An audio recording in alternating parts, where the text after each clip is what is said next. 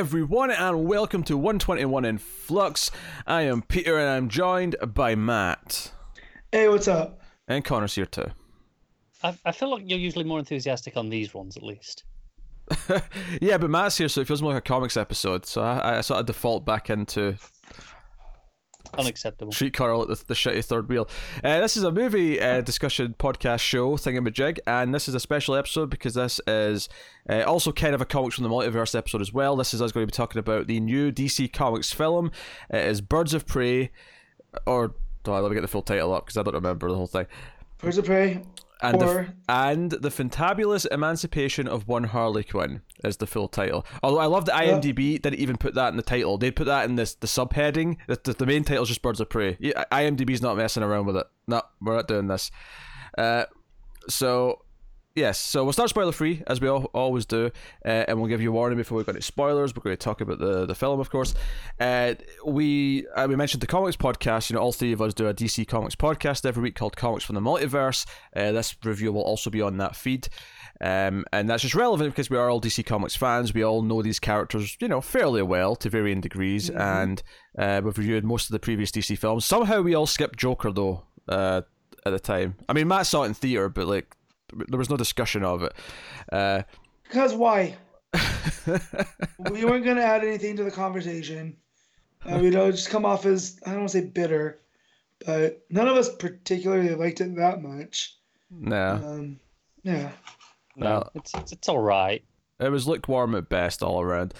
Uh, so coming into this movie, though, there was a variety of opinions coming in. There was, I mean, there was a kind of a weird journey to it where, you know, we heard there was a Birds of Prey movie coming. And then it was like, okay, Margot Robbie's going to be in it as Harley Quinn. And then we got the title reveal. And it was like, oh, okay, what's this? Uh, then the trailer came out and so on and so on. Um, and it more and more looked more of a bird, uh, more of a Harley Quinn movie than it did a Birds of Prey movie. Um, and notably missing is Barbara Gordon, who is one of the founding members of Birds of Prey in the comic books. Uh, in fact, there's only two founding members. It's, it's, it's Barbara Gordon and Dinah Lance, you know, Black Canary. Those are the two mm-hmm. original characters. Uh, Huntress is kind of be- became the third main character along the way. Uh, and this this movie doesn't have uh, Barbara in it, but it does have it does have the other characters. It also has Renee Montoya, uh, who's typically a I guess a back character, or uh, you know, by extension. She, she feels in the wheelhouse of, of these mm-hmm. characters. To be fair. Yeah, she's not like a million million. I mean, to be fair, they're all kind of Bat-related for the most part. But I mean, Black Canary being the one who kind of comes from elsewhere. But, you know, Huntress yeah. is kind of around the Bat family, but not in it. Um, I mean, she takes her, her first appearance, she was Helena Wayne, not Bertinelli. Bertinelli was added later. Yes. So, yeah. Yeah, that's true, that's true. But I mean, the version yeah. we were dealing with uh, was the, the, the post-crisis yeah, version. She more so. just kept that association, though, because of yeah. her, her origin. And you know, even yeah. though she wasn't actually related to any of the Bat family anymore, it was just, well, I mean, she's just associated with, with them now. She feels more like a cousin, whereas the Batgirls and the Robins all feel like brothers and sisters, if you will. She feels like a cousin of the Bat sure. family. Yeah, I mean, she does murder people with arrows, so... yeah, yeah, so that, that separates her a little bit. Uh... So, so going into this, I, I, I had a lot of worries. I had a lot of worries, mainly because I didn't like the trailers. Uh, I didn't like the sense of humor it was going for, which was, I mean, to be fair, was very Harley Quinn from Harley Quinn's, you know, most uh-huh. of her comics. Yeah, specifically the like uh, the the Palmiotti and Conner stuff, yep. which I think started in the New fifty-two sometime. Yeah, it was like halfway through or something like that, right? Yeah. Yeah. Yeah. So that, that'd been good for many years, and they had a really long run, and this movie, from the trailers at least, looked like it was going to have that kind of tone. And as someone who hated that comic book and didn't want to read any more after one issue, uh, that was concerning, especially since I wanted a Birds of Prey movie, and this did not look a Birds of Prey story. And then you add in the other uh, element I was really worried about, which was Cassandra Cain, who didn't seem to resemble the character of Cassandra Cain in the comics at all. Uh, and having seen the movie, I mean, before I even get to my opinion of the movie, I'll just say that factually, not only is she heavily changed from Cassandra Cain, she's basically the polar opposite of what Cassandra Cain is uh, in every single way. She um, she only shares a name, and that's yeah. that's a shame because she could have been Molly Malone for all we know. You know what I mean? Yeah, she could have been like, anyone. Could have any name, yeah. Yeah, she, right. was, she could have been Jane Smith, and that like right. that would have worked. Uh, because Cassandra, and I'll, I'll get into the, in the review why she's so different, but uh, so that, that was the other big thing. So whereas you were more positive, I mean, Conner was the most positive out of the three of us going into it. Uh, yeah. Contextually here, I do happen to really like that Harley Quinn run, so I was like, oh, you know, let's let's do that. I'm down for that. Um, I knew, again, context, uh, no, Barbara Gordon was not their choice. She was tied up for other projects. I think it was at the time the, the Joss Whedon Batgirl thing that was in production that meant that she couldn't be used for this. Mm. Uh, stuff like that. And so I'm just like, all right, okay, I'm not going to hold that against them. It's not their choice. I won't hold that against the filmmakers. I'll hold it against D C. Uh, I'm holding sure. it against someone. Someone made that call, so I'm holding it against them. Like, making a Birds of Prey movie without Barbara Gordon is an absolute asinine it's, decision, and I don't care who made it's it. It's a weird thing, but this came about because of Margot Robbie. You know, they were like, hey, we'll give you a, a solo Harley Quinn yep. movie. And she went, let's get more people involved. Let's get more ladies on screen. That was the entire reason that it existed. So, kind of looking at it from that angle, yeah, sure, I'd rather have, you know, Huntress and uh, and Black Canary as a, a pseudo Birds of Prey than yeah. and, and not have Barbara Gordon than just not have them. I disagree. I, mean, I, I I don't want versions of these characters. Sorry, man. I don't want versions of these characters, uh, like in this weird, like, ha- like you know, what's the word I'm looking for here? Uh, like compromised versions, right? You know, I, I don't want a compromised tale of it. I'd rather not have them than have, and it's and I, I get the sentiment. Like I'm, I'm okay with the idea of I want more characters involved. I want more more women involved. I get I get that, and I'm I'm okay with that on board. I don't really want any of that in a Harley Quinn movie though, uh, and I don't think there's anything I want in a Harley Quinn movie, to be honest. Like that, that's kind of my my my problem from the get go, is that this being a Harley Quinn movie first was always going to put it in kind of a negative place for me before I even saw it. Um, mm. Yes, Matt? No, nothing. I just, I don't know. I guess just being a Superman fan and not having a fun movie for Superman in my lifetime. If if they're going to take chances, do something like this. Get as many people as you can involved. And if the characters are there, that's fine. Like, I don't, I'm not going to hold the no Barbara Gordon to it because the movie still works out fine. You know what I mean? It, it's not like, oh, well, she feels like she's missing. So, I don't know. I think what it comes down to is, um, I, uh, Cassandra aside, we'll, we'll come back to Cassandra, because mm-hmm. like we all, we all agree, this is just, it's not Cassandra. There's no arguing. Just right. name. It's, no, it, it, it's factual. Like, she just isn't yeah. her. So take take that out of the equation. All the other characters are not compromised versions of those characters. This, this you know, that that's Black Canary. Sure, that's Huntress. They, they feel like those characters. Um, one hundred percent. Uh, so is it a comp- technically a compromised Birds of Prey without Barbara Gordon? Sure. Yeah, but like this could have every- just been the Harley Quinn movie and it's not been called Birds of Prey, and I think it would have been fine, but I think that Margot Robbie wanted that, you know, because she strikes me, as I've seen more interviews with her, she has read the comics and stuff. Like, she's yeah. familiar with these characters. So the fact that she wanted Huntress and Black Canary in this version of Gotham, I think that's that's a smart move on her part, right? Yeah, I mean, I, I don't know why you would rather not have them. I mean, yeah. these characters are as accurate as they would get on screen, really. Um, they're, they're as accurate as an adaptation can really be. Oh, yeah, but their screen time is limited because the, the lion's well, share okay. of the film is Harley Quinn's movie. Yeah, okay, that, that's... A, so this is... That is compromise. Quinn, it, no, th- this is a Harley Quinn movie that also happens to be a backdoor Features. pilot for Birds of Prey. Yeah. Which is never going to go anywhere because the movie's not doing that well. Yeah, which is a shame. But what that right. doesn't mean they shouldn't try. Right. I'm just, it's a frustrating, because I'm seeing there's so many decisions with this movie that remind me of just weird decisions that are that have been made in the past that I don't understand. And obviously Cassandra Cain's at the forefront of that, because like, why name her that? I mean, you, yeah. you know, it just, like, all, all you're doing is potentially pissing all, off people who care about the character, and everyone who doesn't know who things, she is uh, don't don't, see, don't give a shit that she's different and won't know the name anyway, so there's no appeal to those people for calling her that. So it's just a weird thing. It's the same, it's the same argument when it comes to, like, talking about, like, uh, why remake an old movie that the younger generation won't even get the, the, the prestige or the, the you know you know oh why do we care about Robocop? We never you know we grew up after Robocop. We don't know what that is. And anyone who does know what Robocop is is like, What? You know, you remake my movie. What? This looks terrible. Why, why would you touch my thing? It's just kind of that, that idea. Well, because I already know one of my friends I went to see wanted to read a Birds of Prey comic after this. And I go, you know, Harley's not in there. She goes, oh yeah, I don't care about Harley. I like Black Canary. So that, so that's why, like, it, it's, if I hand her a Black Canary comic, it's solely based off of her seeing this movie. Yeah, this, this movie, uh, again, I think this is the whole thing of what Margot Robbie wanted is, yep. This is introduce people to Huntress, to Black Canary.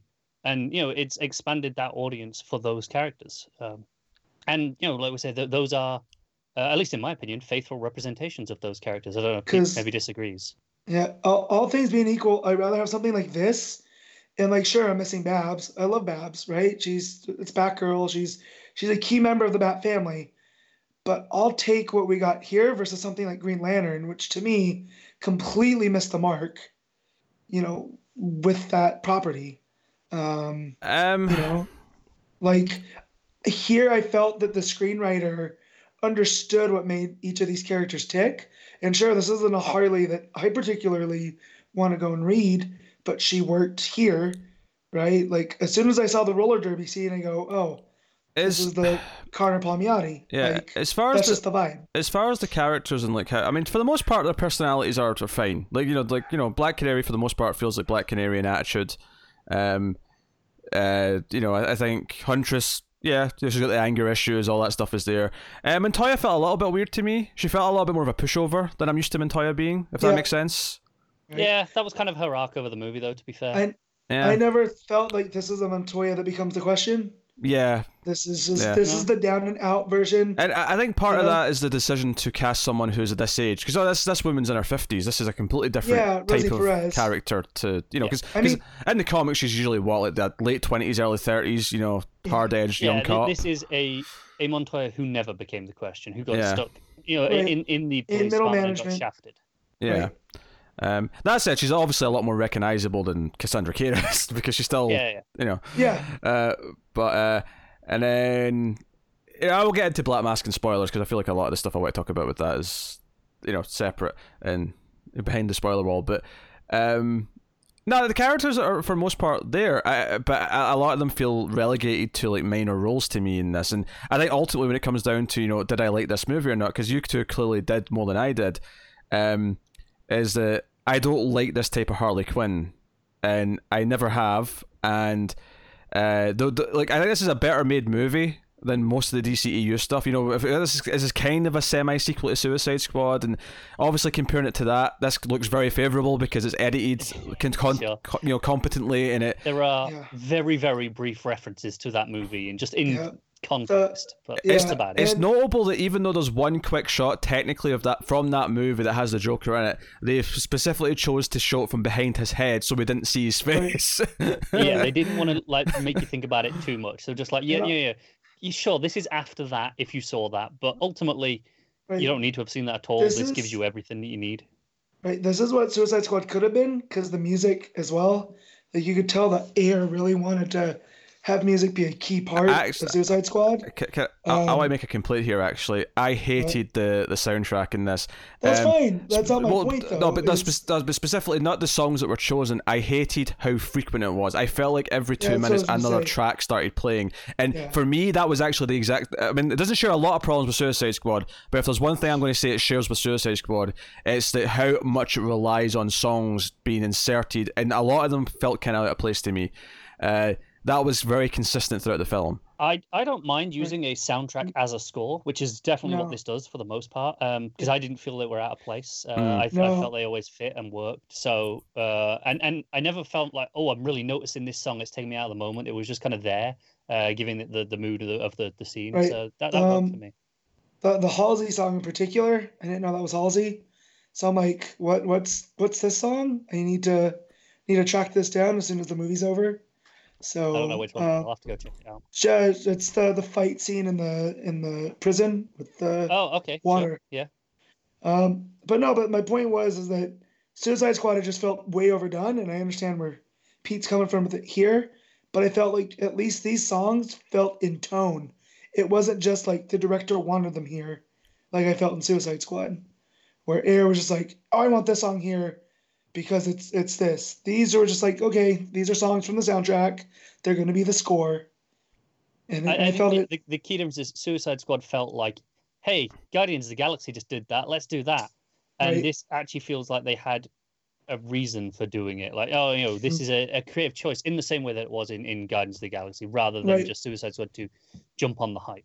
Yeah, but right. if, if I compare it to Guardians of the Galaxy then with its soundtrack, I think Guardians succeeds way better with that soundtrack because they still didn't feel like they were every two minutes. It felt more spread out. It felt like hey. each one felt more important. With this one, sometimes a song would end and then the next one would start within a minute. And it, it felt like, you know, I mean, again, you could argue the song choice is better than, than Suicide Squad, but I, I ended up with a similar feeling of, oh, the director left her uh, playlist uh, on, on random. And like stuff's just playing throughout the whole movie.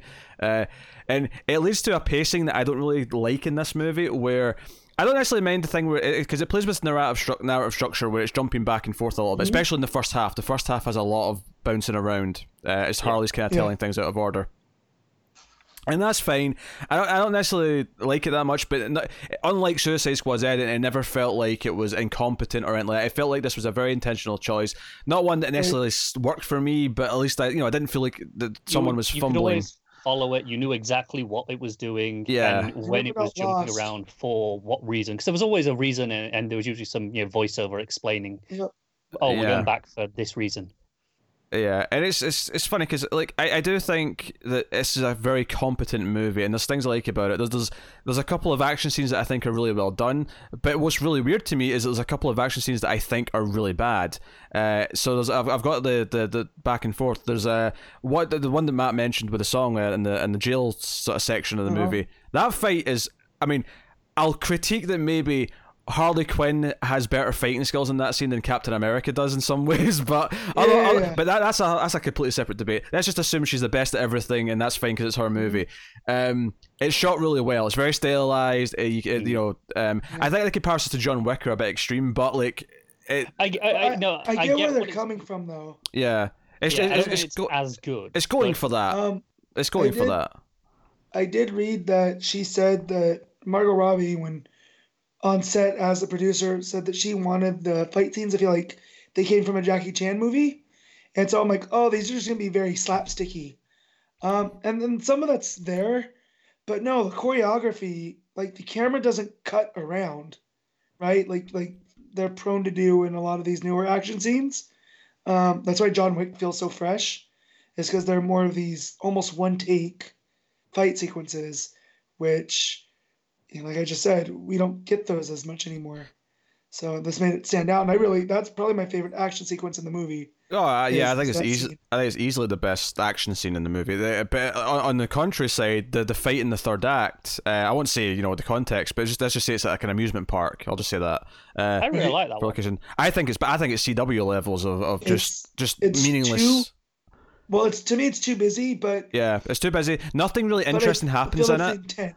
And it's cutting around too many characters, and uh, I, I had a lot of thoughts go through my head during that fight scene because I was just I, I wasn't into it. I was just like I, I started thinking about how they were doing it rather than actually paying attention to it because I mean it just I just it felt like any typical fight scene where okay it looks better visually than a C W scene because they're not in a warehouse. Because they've got a budget for something more, but that almost made it worse in a weird way because it's you know it's in this sort of fun house with all these like weird random like big hands and shapes and like all these you know cookie you know surroundings yeah. and it almost made the geography of it harder to really kind of you know get get invested in because I didn't really feel I, personally, where things I, were. I, like, like you say, the, the geography was unusual.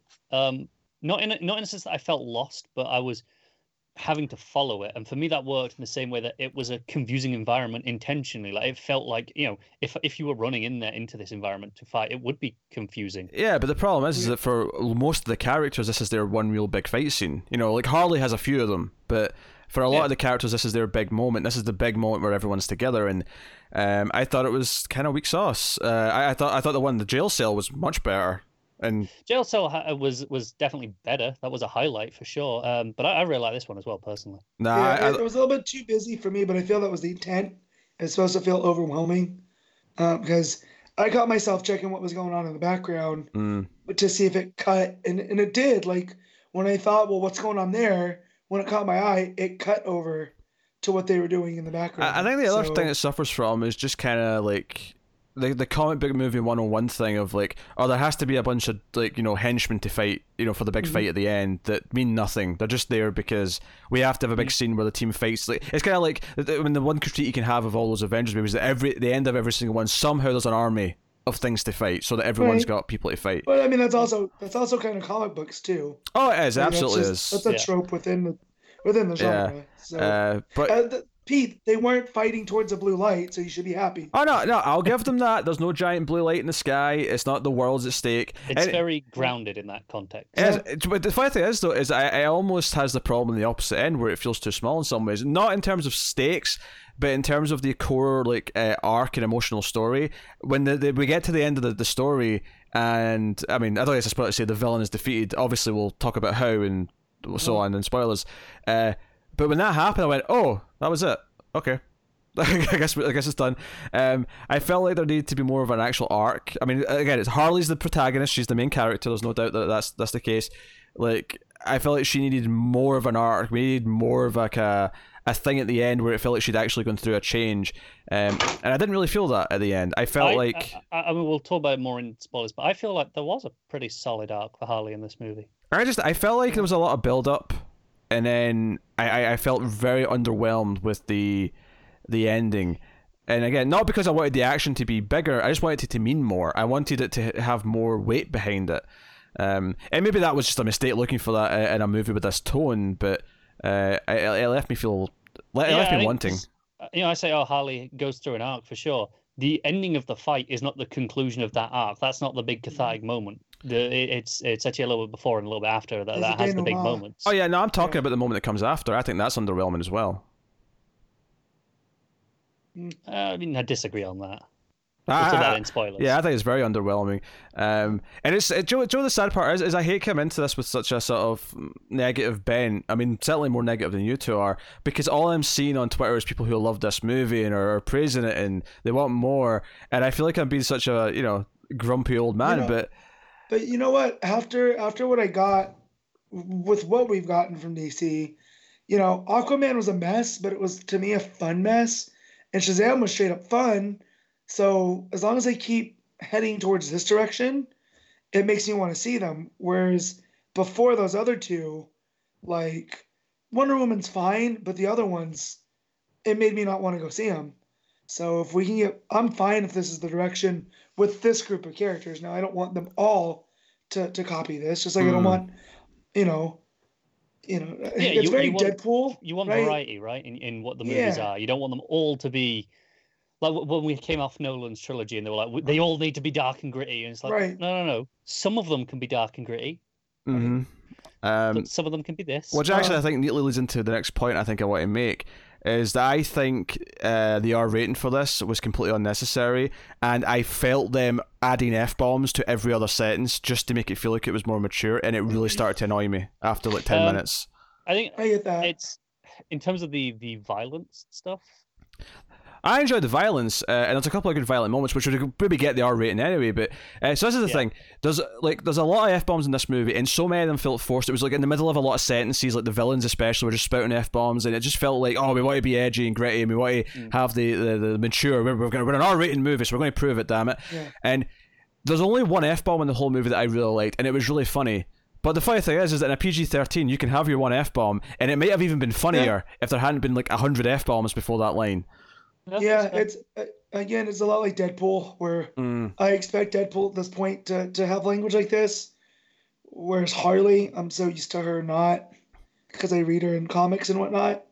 I don't read Deadpool, so, you know. Yeah. Well, and uh, it's, been clear, it's been very clear that D C kind of want Harley to be their Deadpool for a while yeah. now. Yeah, I think this is more restrained than a Deadpool movie in, in the context of, I think Chandler really breaks the fourth wall like once, maybe, mm. uh, other than the actual narration, but that's not Not the same. That's, you know, narration. You see that in, you know, all sorts of movies. Uh, so it's a bit different. Um, I think, you know, the, the the swearing, yeah, it definitely goes overboard with that. I didn't really yeah. need much of it. Um, I think, like I said, I think the violence probably would have given it the R rating anyway. And once they're at that point, they just went, ah, screw it, might as well. Just do it. It, it just took me out of it. It was I started to just really feel it and notice it, and it really. Yeah. started, and, and this is something where I, I think this is more of an objective complaint, you know, because a, a lot of my complaints were it's not Birds of Prey, this isn't Cassandra Cain. Um, mm. I, I mean, I think there's valid complaints there, especially with Cassandra Cain, of like it not being the thing that it's it's claiming to be. I think that's valid, right. I, you know, to a point. And then there's a point where I'm being more, you know, I guess vindictive because I'm just mad that it's not what I want it to be. But I think uh, these other things that I'm bringing up now are things that I just think are just a problem in general. Um, like if this wasn't a D C movie, if these weren't these characters, this swearing would still bother me because it just feels so tacked on to try and feel like it's it's you know more mature yeah, yeah. or whatever. Um, so I think just on the context of if this wasn't a D C movie, um, I I, I would have still had a lot of fun. I think that's that's worth noting. Like I, I thought this was a blast uh, to watch. Yeah. See, that's the thing. I think I don't think I would because I think my my main, even though I've got a lot of things that I'm annoyed about because I'm a D C fan and I'm annoyed that they've they've not that you know they're using things for other reasons that I don't like. Um, the core thing I don't like about it is just I don't like this version of Harley. I don't like her humor, and I don't think most of this movie's funny. Um. And it's worth mentioning, not that there was a lot of people there, admittedly, but there wasn't really a whole lot of laughter in my theatre when I saw this. Uh, there was there was really only one or two moments towards the end that got a big laugh. Uh, it was a very kind of somber experience throughout. Well, it's the opposite of mine. My, my theatre, while it wasn't packed, there was quite a few people. They thought many sequences were funny. I mean, the whole sandwich gag, that got a big laugh. Yeah, so, I did in mine too. And, yeah. and every time it came back up. Uh-huh. Yeah. Nah, uh, nah. There was, there was one particular moment in the third act that got a big laugh, but uh, uh, that was pretty much it. Um, I, I like. I think this is how it tastes. I think the problem is, is that it's more of a comedy than it is anything else, right? Is that's what it's kind of yeah, trying to be. It's it's an action comedy, right? And I think with that kind of story, like comedy is so subjective, and mm. you know, I, I I just I don't like. This type of humor. I don't like this type of Harley Quinn. All all the Harley Quinn stories I like tend to be darker. It tends to be a bit more of a, a, a, a psychological tragedy or something like that. Uh, You're and, insisting on the grim and gritty. Yeah, but yeah. here's but here's yeah, but actual grim and gritty, not this this swear a bunch of times to make it yeah, feel no, more no, grim. That's and not grim and gritty. That's just edgy. Yeah, I, there's a difference. Um, and here's the thing, like this is the thing, like we talk about including all these extra characters because you want to give them the spotlight and have people go and check them out.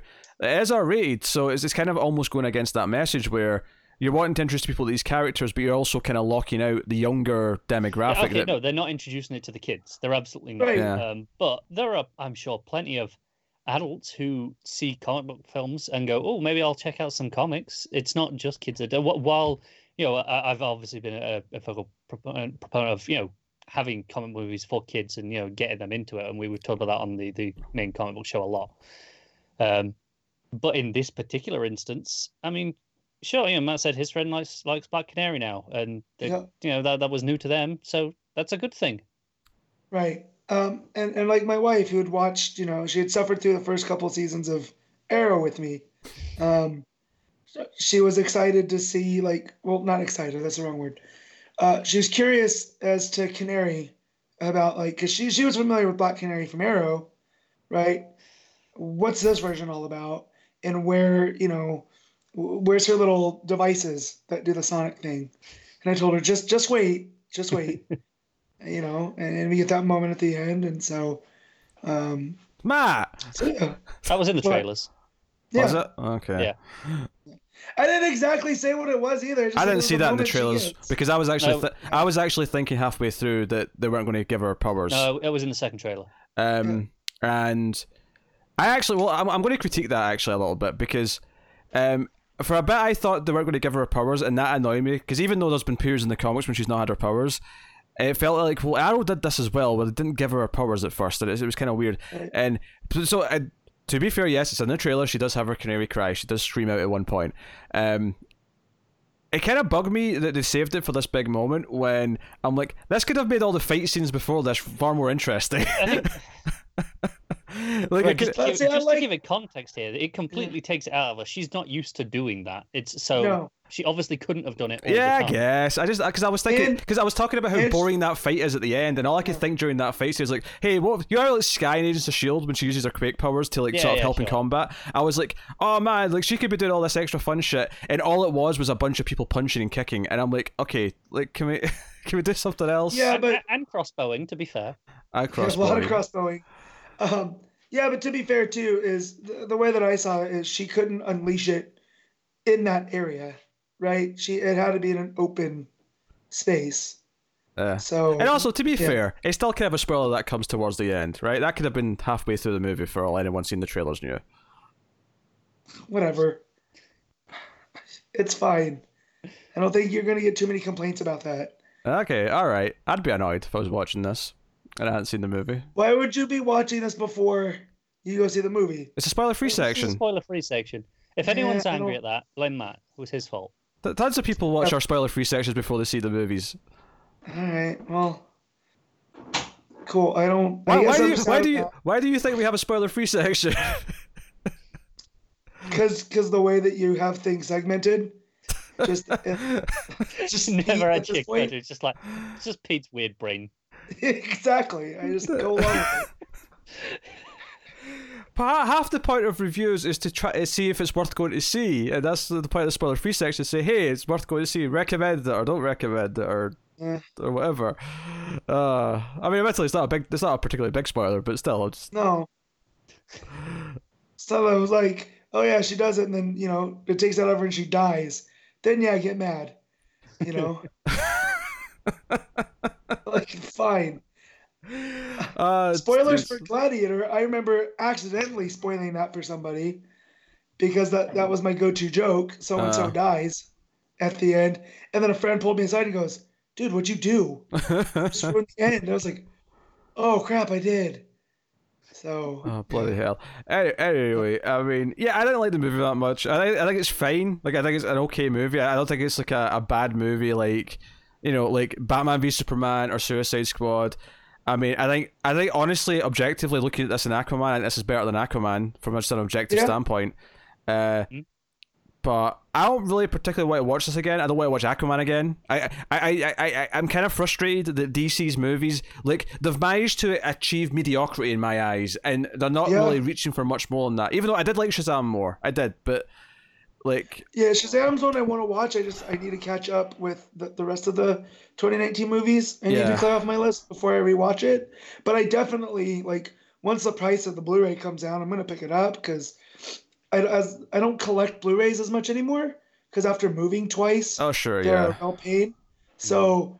but there are like I have all the Marvel movies, I have all the Star Wars, well, this is, Indiana Jones. This is, this is the thing. You know, I am intentionally not seeing what a four K Blu-ray looks like because much like how ten eighty p Blu-ray is much better than streaming ten eighty p, if uh-huh. I see four K Blu-ray, I'll want that. So I'm intentionally um, never looking yeah. at it. I get you. uh, I already did. It was a mistake. Oh, uh, because you know it's better than four K streaming now. It's so much better. Of course it is. And four K streams already looks, you know, significantly better than, than ten eighty p streaming.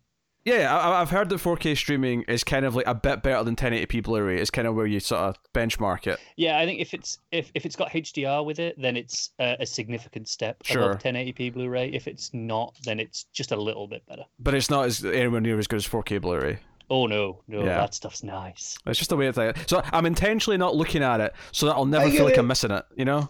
No, I get it. But what's the price on like Shazam comes up down? I plan on picking that up. I'll probably pick this up once the price comes down, you know, because I don't buy movies first day like I used to. Um, it's expensive, because I, I did enjoy it. Yeah, know? It costs a fortune, and four K Blu-rays are pricey as well for the for the record. Yeah. They are, yeah. I mean, I just I just pick up whatever has the digital copy, so I can throw it into to iTunes and yeah, yeah, yeah. watch it at yeah. will. It's fine. Um, yeah, I. So you know what? I like. I don't want to be a. T- I mean, I know I've sat here and kind of like shat on it, and I'm going to continue to do that when we get to spoilers, but um.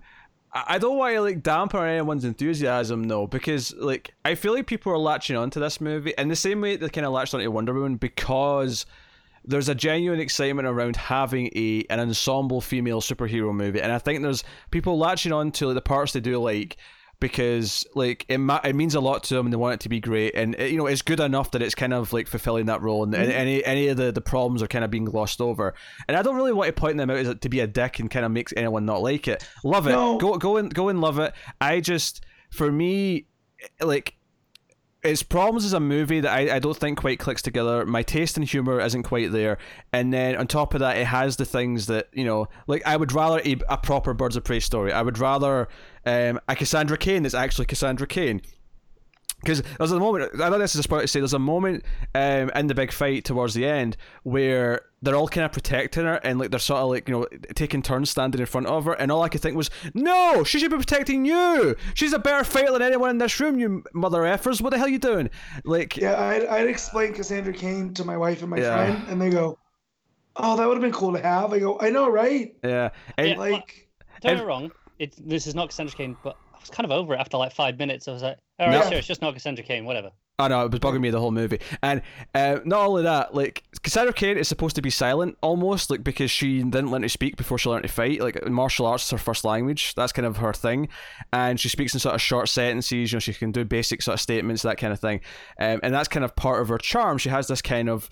Um, very endearing quality of like someone who's just learning all these other parts of humanity for the first time, because she's been kind of held yeah. back by the way she was raised, um, and she never shuts up in this movie. She's just such a kid. Like it, it, just... it was it was very much the kid from Deadpool two. Yeah, like, yeah. I felt I yeah. felt the same. Um, although I felt that kid's comedic timing is far far more, you know, than, than this girl, but it's a different role. Yeah, you know, yeah, it wasn't quite uh, the same. But uh, I get where no. you're coming from with that comparison. Yeah. So, I mean, you could tell me you got over it all you want, but I never did. I never got over it. Uh... I just think, yeah, that it's just, it's hard to, to be that yeah. bitter about it. Like, would I have liked a proper Cassandra Cain? Sure. Yeah. When it became very clear that they weren't even trying, you know, they weren't trying, they just used the name, I went, To, okay, it's just not Cassandra Cain, but, whatever. Yeah, but to me, this is just like having Galactus be a cloud in Fantastic Four too. Like... You know, it's it's the same level of like, oh, well, let's just do this because and, and screw honestly, comics. If that movie was good, I wouldn't care as much. yeah, it's but it's a bad well, movie. This again, movie just, is a very good movie, so I can get just, over these things. Yeah, I disagree. I don't think it is a very good movie. No, I, I think, I, I think this this is probably my favorite of the of the modern D C movies. I, I this is the most fun I've had uh, with a, any of them. That's not a. An easy, I mean, that's not a hard feat though, Connor. No, no, I'm, it's basically like this, Shazam and Wonder Woman. Um, right. I'll take uh, th- this is probably my favorite of those. No, nah, out of those three, it's third place, uh, pretty easily for I me. I think I like this more than Wonder Woman, just because Wonder Woman goes into, you know, tried and true to me. Like by the end, it's kind of boring. Like it, it, oh yeah, the third scene. act. Yeah, yeah. The third, yeah. the third act's not that great, but everything, you know, there's a lot of great yeah. stuff before that third act. Yeah. Uh, that felt yeah, kind of special. I think there's a lot of great stuff throughout this entire movie, though. Personally, like I, I, I was constantly yeah. having fun. I was laughing a lot. It was uh, I because I, again, like coming into this, I'm a fan of this Harley Quinn. I've read that entire run. I liked this take on it. So I found this quite funny and charming in that regard. So I, you know, I was coming in from that side of it. And I think Margot Robbie is really good in that Harley. Like, can't like the, the her whole explanation of her origin. Um, you know, I am only really familiar with her from from Harleen, right, from the Sedgwick book, and then from the animated series. So it was that part of her origin there about the the orphanage and stuff, Connor? Uh, I'm not sure, to be honest. I, I don't recall seeing it very much. But um, I've not read. I mean, I guess but, ultimately this kind of comes down to like, you know, obviously we talked about how D C kind of want her to be their Deadpool. Um, yeah. This kind of feels very similar to those Deadpool movies to me, where like it's fine, but I just don't connect with it or think it's that funny. So I, I'm just kind of lukewarm on it, like entirely. Uh, so it's to, yeah, to me they kind of fill a very similar space. You know, forget any other problems. It just feels like it fills that same I, same category. It might be my my D C, you know, bias showing, but I enjoyed this more than either of the two Deadpool films. Um, so honestly, my, my biggest disappointment outside of like Cassandra Cain is that they, they introduced the beaver, and I got really excited because that is it. That, you know, that's that's her beaver from from that Harley Quinn series, and we didn't see it. Like, it's an imaginary beaver thing that she is convinced is it's just a stuffed beaver. She she's convinced it's alive. It's talking to her, and she responds to it a couple of times. but there was no point where we saw it talk to her, and be, and it got really weird, and I was disappointed. Yeah, I didn't pick up on that. I just thought it was a stuffed beaver. Yeah, yeah. There's a couple of times where she, you know, she acts like, like it's a real thing, and you know, it's talking to her. Um, uh-huh. But in the comic, that's just her, that's that's just a, a, her imaginary beaver friend. I I will say that her her hyena, I thought I was going to hate that based off the trailers, and it worked for me. Um, Brucey. So that was named after that handsome rich man on T V. Yep, which which I, I like that. Um, mm-hmm. Yeah, well, but, I, but yeah, I want to get to spoilers because most of my thoughts come yeah, to I, well, I was I was just going to kick that into gear, so. Uh, I think we'll go move out of the spoiler section now, so I'll just take this time to thank our Patreon producers for the month. So thank you to David Short, Alison M. Fordyce, Cindy Palacios, and Tyler Hess. Uh, they're all patrons at the twenty dollars tier or above. That's why they are Patreon producers. Uh, but you can be a patron for as little as one dollar per month and get bonuses. You get bonus episodes of Screams After Midnight and the Atomic Cinema Experiment, our movie podcasts, uh, as well as uh, outtakes and stuff like that. five dollars tier, you get voting rights and uh, early access to certain stuff. Uh, so go and have a look and see if you want to support all the content we make and keep it all coming. Uh, but yeah. Uh, so yeah, full spoilers for Birds of Prey and the fantabulous emancipation of Harleen Quinzel or whatever this thing's called. Uh, so I'm basically gonna let you two go to town because I feel like I'm just going to be a grouch at this point. Well, and Connor has a weird way of saying everything to make me look like a bad guy, so I'm just going to opt out. I, I don't need to try. You do yeah. that to yourself. No, you do. You you, you really do. You, you turn everything into me being against people discovering comic books or me being against, uh, you know, certain types of things. And that's not how it's supposed to come out at all. And I just can't be bothered fighting with it today. So uh, just go. So so I want to, you know, we talked about Cassandra Cain. Um, sure. I was disappointed in Zaz because, like, I feel we get half Zaz here. Um, it's, it's mostly Zaz. Like he, he's yeah. he's got the scars. He's sadistic and he's a killer. But, and yeah, yeah. But, but is, is is Zaz I wanted usually? I want to see him mark himself. Yeah, is, is Zaz? Get that. Yeah, there's some there's some face peeling off towards the start. That's kind yeah. of gruesome. But like, is that is Zaz ever been Black Mask little bitch before? Is that is that is that been no, a thing? No, but I didn't I didn't mind that for the movie though, because again, this is the cinematic version.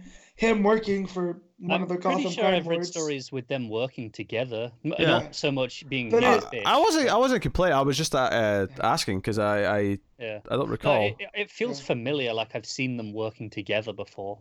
Yeah. Um, I feel like Zaz in my head though is usually bald. Is that oh, just a comic book thing? Yeah, yeah. He, he usually is no, in the comics.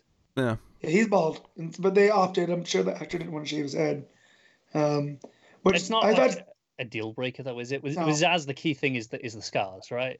Sure, but it took me a second to realize it was him because I was expecting a bald dude, you know. Right. So, like... And so when we get to see the scars and they're not like the tally marks, they're just full on like him cutting himself scars. Yeah. I was like, okay, cool. But I after he killed somebody, I wanted to see him mark Cutting himself. The new ones, yeah. Yeah, like and because they even got his his reason for doing it about how he's saving people in his brain. He's sending them up to heaven. Because yeah. this world's too wicked, and I was like, "Wow, I can't believe they actually went there. They just didn't make him a sadistic killer." Mm. Uh, and and that actor, Chris Messina, I only know him from comedy roles, right? Like he was on uh, uh, Mindy Project uh, and whatnot. So to see him dust off the creep, amazingly, factor. I only know him from uh, uh, Sharp Objects, where he was like a detective, and it's like a no, oh, okay. not, not a comedy at all. So very different. Closer yeah, to this, okay. really. Yeah. Yeah. Okay. Um, But yeah, so I was a little annoyed by that just because uh, you want to see, like, I like Zaz as a Batman well, villain. It's, it's disappointing, isn't it, that you're yeah, not seeing that? It didn't break that character because I felt like that character played the role that he needed to as, as Black Mask's henchman. Um, and on the opposite side of that, Pete might press back against this based off of what he said earlier, but I really loved Ewan as Black Mask. Ah, oh, so in for it. Um, his Roman, I, again... Roman Sionis isn't a character I'm not familiar with, but what I am familiar with, I felt that they they got more or less here. Smug rich guy with an obsession of, with masks, and yeah, you know, and, loves showing that off. That, that and, kind of and he's a, through. And he's a sadist, right? Like yeah. he wants to sit and watch Zaz go to work and, and whatnot. And I just he was definitely not understated, and I don't know if overstated is the right term either, but he is very. Over the top, almost campy, but it works. Like it's mm. the fact, like, so the, the story on him in this movie is that his family owned like a lot of the buildings in Gotham.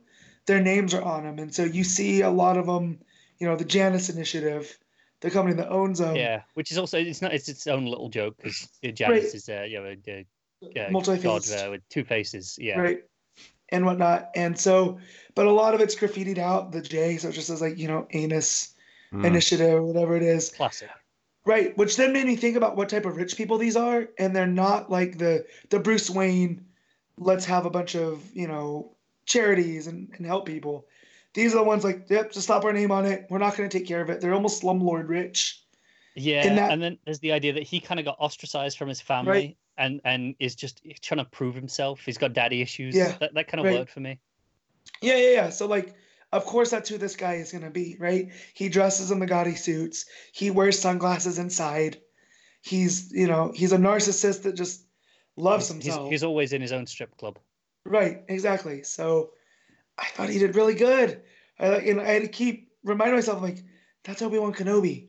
Because I kept losing that in there. I'm like, oh, no, that's just Sionis. And I like how they didn't black, uh, they didn't bust out the Black Mask until the end. Right, but we see his infatuation with masks around his it's his home throughout, yeah. Yeah, so the fact that he puts it on when he really needs, I thought really, really well handled. Um, but yeah, I thought he was a lot of fun in this. Uh, I don't think he was intimidating enough. I mean, mainly because, like, I felt like they sold this big moment where he puts on the mask, like, oh, he's he's reached this breaking point where he's putting on the mask to, like, go be, you know, the Black Mask. He's he's reached that point. And I don't know if the, I really felt, like, scared of him or anything. You know, not, not, not like, literally scared, but just in, in, the, in the context of the build-up to that moment, I didn't feel like they earned, like, his snapping, right? Um, now, admittedly, I'll, I'm I'll not... I'll tell you why just that, that specific thing kind of works for me uh, in, in context of this movie is Harley's not really scared of him. No. Well, yeah, but that, that's a fair point. But the problem that I have with that is that I just felt no threat from the villains at all. This movie, like, I, I didn't necessarily feel any stakes in, in anything. Um, through, anyway, it, I, made, it made the story feel just kind of throwaway to me. Um, uh, I was worried about Canary when, when she's made Zionis' driver, mm. just because we've seen the bad stuff that has happened to Roman's drivers throughout. Sure. So, yeah. Right. So um, I was worried about her. Although knowing she's one of the titular characters, yeah, obviously. There were times... Yeah, it's kind of you know, her and then Cassandra, you know, being yeah. the, the yeah. innocent one that, oh no, we need to protect her. That you know, right. As much as Harley's not scared of him, uh, she's scared of what he would do to, to Cassandra. Because this is the thing, right. if you if you actually make him more scary and make me scared for what may happen to some of these other characters, and maybe if Cassandra wasn't named Cassandra, not, not just because I don't like what they've done, you know, it's Cassandra Cain, but let's say she was just some random name, I might actually buy that she could die. I might actually buy there's like some threat there. Um, but uh, Ewan McGregor, I'm not like a huge fan of Ewan McGregor anyway, uh, especially when he's doing an American accent, because I can hear his accent slipping up like constantly. Yeah. Uh, I, I can hear it slipping up every so often. Because even when he's do- every time he does an American accent, it's not even that Scottish slips through. It's almost like his English accent that he does kind of like yeah. slips in uh, towards the end yeah. of some of his it, sentences. It, it's like a little he, he does his American accent via his English. Right? Yeah, yeah. It's, it's weird. Um, and that kind of... And I, I I don't know if it's because there's a certain voice I like, in my head I have for Black Mask that's like this gruff... It could be. You know, thing. Um, uh, but uh, that, that, that took me out of it a little bit. But um, I don't know. I, I, my bigger problem with the villains is just that I never really... I don't know, like they, they give me all these things, these reasons to think, okay, they're cutting off people's faces, they're super sadistic, they're super uh, whatever.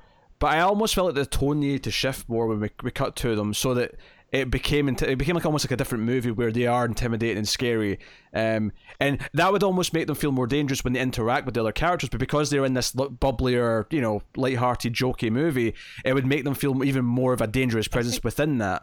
There are some scenes where I felt like danger, um, like when Canary's uh, going off to go and meet them, mm-hmm. and uh, you know it's it's after you know he's he's been really uncomfortable in the club. He thinks the woman's talking, uh, laughing at him, yeah, uh, and she just tries to slip out, and he's mm. like, "Where do you think you're going?" and not having it, and and it's at that point where you're like, I, I did feel like this guy could just snap. I needed yeah. more of that. I, yeah, I needed I needed more of him actually snapping. I think. Um, I will say, I did. I mean, I did get a good chuckle out of Harley breaking the driver's legs at the start when she just jumps on and his legs, and then the repeated gag of that later with the yeah. baseball bat. Yeah. Um, like that, that, that was amusing. I did enjoy the uh, the the cartoony violence. Like, there's not a lot of cartoony Harley that I like, but I did like the cartoony violence. The the scene in the in the prison where she takes the bat to the dude's legs. Mm-hmm. Like, yes, it was cartoony, but it, yeah, it made me cringe in like the in a good way. Yeah, yeah like a, yeah. you cringe at a car crash. Where yeah. You're just like, oh, oh, that's not good. Yeah, that was like, fine. I mean, I, I do think Harley's fighting skills are like bizarrely, absurdly great in this yeah. movie, and I don't know when she learned to do this exactly, but I mean, whatever. Yeah. Uh, yeah. The the one moment that stuck out to me when I, when I was joking that she's she's better at Cap- than Captain America, there's a moment in slow motion where she kind of bounces the bat off the floor and it hits yeah. the guy and then bounces back at her. Into and, her hand, yeah. And I thought, okay, this is like Captain America level bullshit with the shield. Like, what the hell? Like, why yeah. is she doing this now? Uh, yeah. I'm not going to say I tried it, but it doesn't work. Aha, uh-huh, yes, yes. Uh, Matt, Matt had himself in the balls with a baseball bat, I think, yeah. uh, better than the head. Yeah. Better than so, the head. Yeah, we, we've praised like uh, the Harley stuff or, or disliked it if you're people, but right. not, not because it's necessarily bad, just not it's not Pete's thing. I thought um, Margot Robbie was great, though. I thought she's she's a terrific she's, actress. She's doing exactly what she's supposed to be doing. Right. Um, and it's better for and her. I don't know. Her voice for Harley, it's supposed to be a little bit annoying, right? Like it's that yeah. kind of New York, New Jersey, you know. Yeah, it's got that New Jersey twang. It's just a bit irritating. Yeah, yeah. Okay. It's definitely it's a later twang though, because it's I mean it's nothing yeah. compared to what like T V show Harley was. Like t- no, right. no, it's toned down from that. Right. Yeah, uh, but uh, honestly, for me, uh, Huntress stole the movie. Every, every moment with her is is it's the crossbow it, killer. The crossbow killer, my, my theory was, you know, laughing at that a lot every time. Um, uh, honestly, I think most of it was funny. It was, but there was one moment where it paid off and it was funny because the, the first time, you know, where it introduces that she keeps trying to say my name is her and she and someone yeah. will say you're the crossbow killer or whatever, right? That wasn't really making me laugh. The one time it was really funny though was when they all meet together for the first time, you know, at the start of the third act, and she goes. Uh, they call me Hut, and then uh, Montoya just shouts out, "You're Helena uh, Bartonelli," and she just goes, "Oh, for F's sake!" And uh-huh. th- that made me laugh because one, it had been set up that she's annoyed that this keeps happening, and two, because unlike every other time it's happened when it was the crossbow killer, it was a real name, so it had yeah. this extra layer to it that made it a really funny joke to me. Yeah. Um, but I mean, it, undoubtedly, I liked Huntress and Canary far more than I did Harley in this. Yeah. Like, yeah. That, I mean, I mean, uh, we'll, we'll get to Canary. I, I love her as well, but. Uh, Meredith Winstead was having so much fun, right? She was yeah. just playing it up, and it was it was campy in a, in a way, um, but she was just like, "Screw it, this is this is fun." And oh, oh, can I complain about something that I said in the trailers, and I was told to back off for it uh, because mm. it'll be fine by the end of the movie, and it only got worse. The costumes, especially Huntress, her costume. See at the end when she's actually a part of the Birds of Prey, right? Mm. When she has a yeah. mask.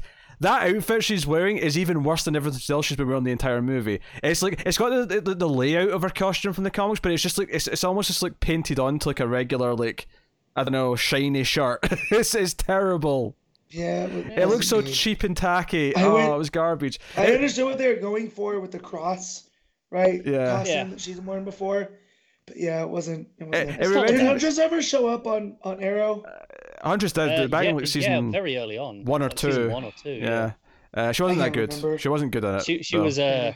she was still just in the rage bit of you know the, the yeah, revenge. And, yeah, you, and you, of course Arrow treated it like oh my god, pure revenge. Yeah. She's terrible. Right. She's not her outfit at the end. Kind of, it's not quite as bad because it's not the whole body, but that that, that top she had on that kind of had this the design of like her New fifty-two costume sort of painted on it. It reminded me a little bit. Remember that uh, Wonder Woman pilot that never happened with uh, Adrian Padalecki, uh, that yeah. Wonder Woman costume. It reminded me of that because that was just like a skin tight like. Uh, like Halloween costume. Yeah, yeah. It was just yeah. this painted on costume to this like one fabric, and that's what it reminded me of. Yeah. Uh, yeah, no, that, that wasn't the best costume. I, I assume that if they were going to get another movie, I mean, in terms of the box office, it's not looking particularly likely. But if for whatever reason they decide, no, we're going to give them a chance of an actual Birds of Prey movie following on from this, mm. uh, I assume they'll give them proper costumes then, you know, in, in context of we'll design them for that movie yeah. rather than just for one scene here. I, I so, feel like there's like I was a few reasons why this didn't do that well, right? Um, I think one being connected to Suicide Squad, even if you, if even if you're in the know, like for for the average public, you know, the a lot of people saw Suicide Squad and it was terrible, so a lot of people don't want any more of it, right? And this film, because it's Margot Robbie as Harley, connects to that. I think number two, the title's terrible. and long, and I get why they're going for this joke, but I think it actually hurts the the, it's, the it's movie. It's one of those things where the, the title's really long on the posters, and we've called it that every time, but if you look at, like, on the movie theatre, on, and on the tickets, on even, like, the official, like, soundtracks and merchandise, it does just say Birds of Prey. Here's the sad so, part is, though, that if they called it Harley Quinn, it'd have done better. Probably, yeah. Uh, yeah. I don't think I think if I think a Birds of Prey movie can do well, but I think that the marketing would have to match it and market all the, the, the three characters or the four characters, whoever it is, uh, and sell them to the audience. The trailers for this didn't really do that. The trailers for this said, "Here's a Harley Quinn movie," and because the first trailer, I believe, even had aliens of dialogue for anyone who wasn't Harley, you know. Um, yeah, yeah. And the posters were these big, bright, colourful, kind of tacky-looking things. I think the marketing for this movie, uh, regardless of how I feel about the finished movie, there's no reason why this couldn't... Given that Suicide Squad did really well, Joker cracked a billion, which is insane, and I don't think those are good movies. There is no reason why this can also have done well. Um, and I feel like the reason why it didn't is mainly down to marketing, but... That's... Yeah, I think it's a weird thing with the marketing. That, like, I agree that maybe calling it Birds of Prey was a bad thing, but... You know, you mentioned that first trailer barely had any lines for anyone else, because it was like, hey, look, it's a Harley Quinn movie, and that's representative of the final product.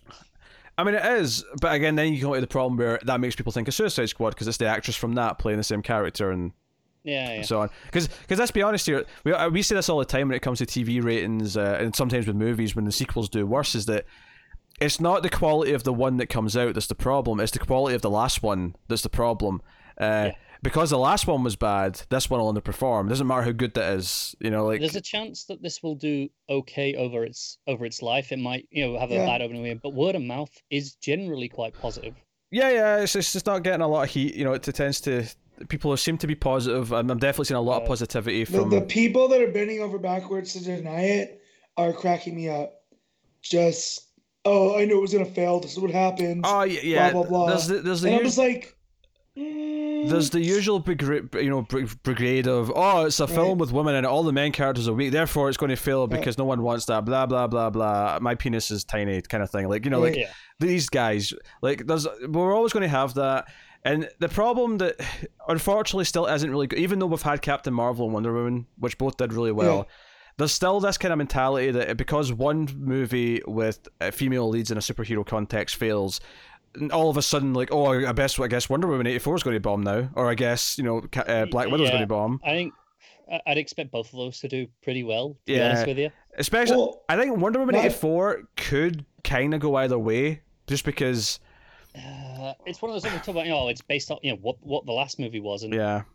people were pretty positive on that first Wonder Woman movie. They were, they were, but then, part. but then that's not the last time we saw her, though. The last time we saw her was Justice League. It, no, that is true. Um, but uh, I, I do wonder how maybe that will have an impact. I don't know. I mean, no, I mean I, that's why I'm saying is I think that one's maybe a bit more debatable. I think Black Widow. I don't think it's going to like break records, but I think it's at least going to do like solid like. It'll do like whatever at, at the worst whatever Ant-Man does. Uh, yeah, I, I think it'll gross Ant-Man. I think it will. Yeah, low, yeah. lower tier Marvel. Right, which is still a lot of money. Be, it, yeah, which is still a lot of money. Like, also, it's yeah, not going to be setting records for them, but it'll it'll be fine. No, but here's my thing though: we wouldn't have so many female-focused like superhero movies if there wasn't a market for them, right? Like, there's gonna be two this year. Oh, there absolutely but, is. I mean, I mean, I right? hell, the Plus, two, two this year. There's it, more coming from Marvel com- coming right. years. Um, add, add in the the Mulan remake, which. Well, not a superhero movie. It's definitely yeah, a, a no. female-focused action movie that looks way better than the cartoon. It looks like know? It's going full wuxia, and I'm like, I'm yeah. in for it. It's easily exactly. the most justified remake Disney have done of their right. animated stuff because it actually looks so like it belongs it. in live action. Yeah, yeah.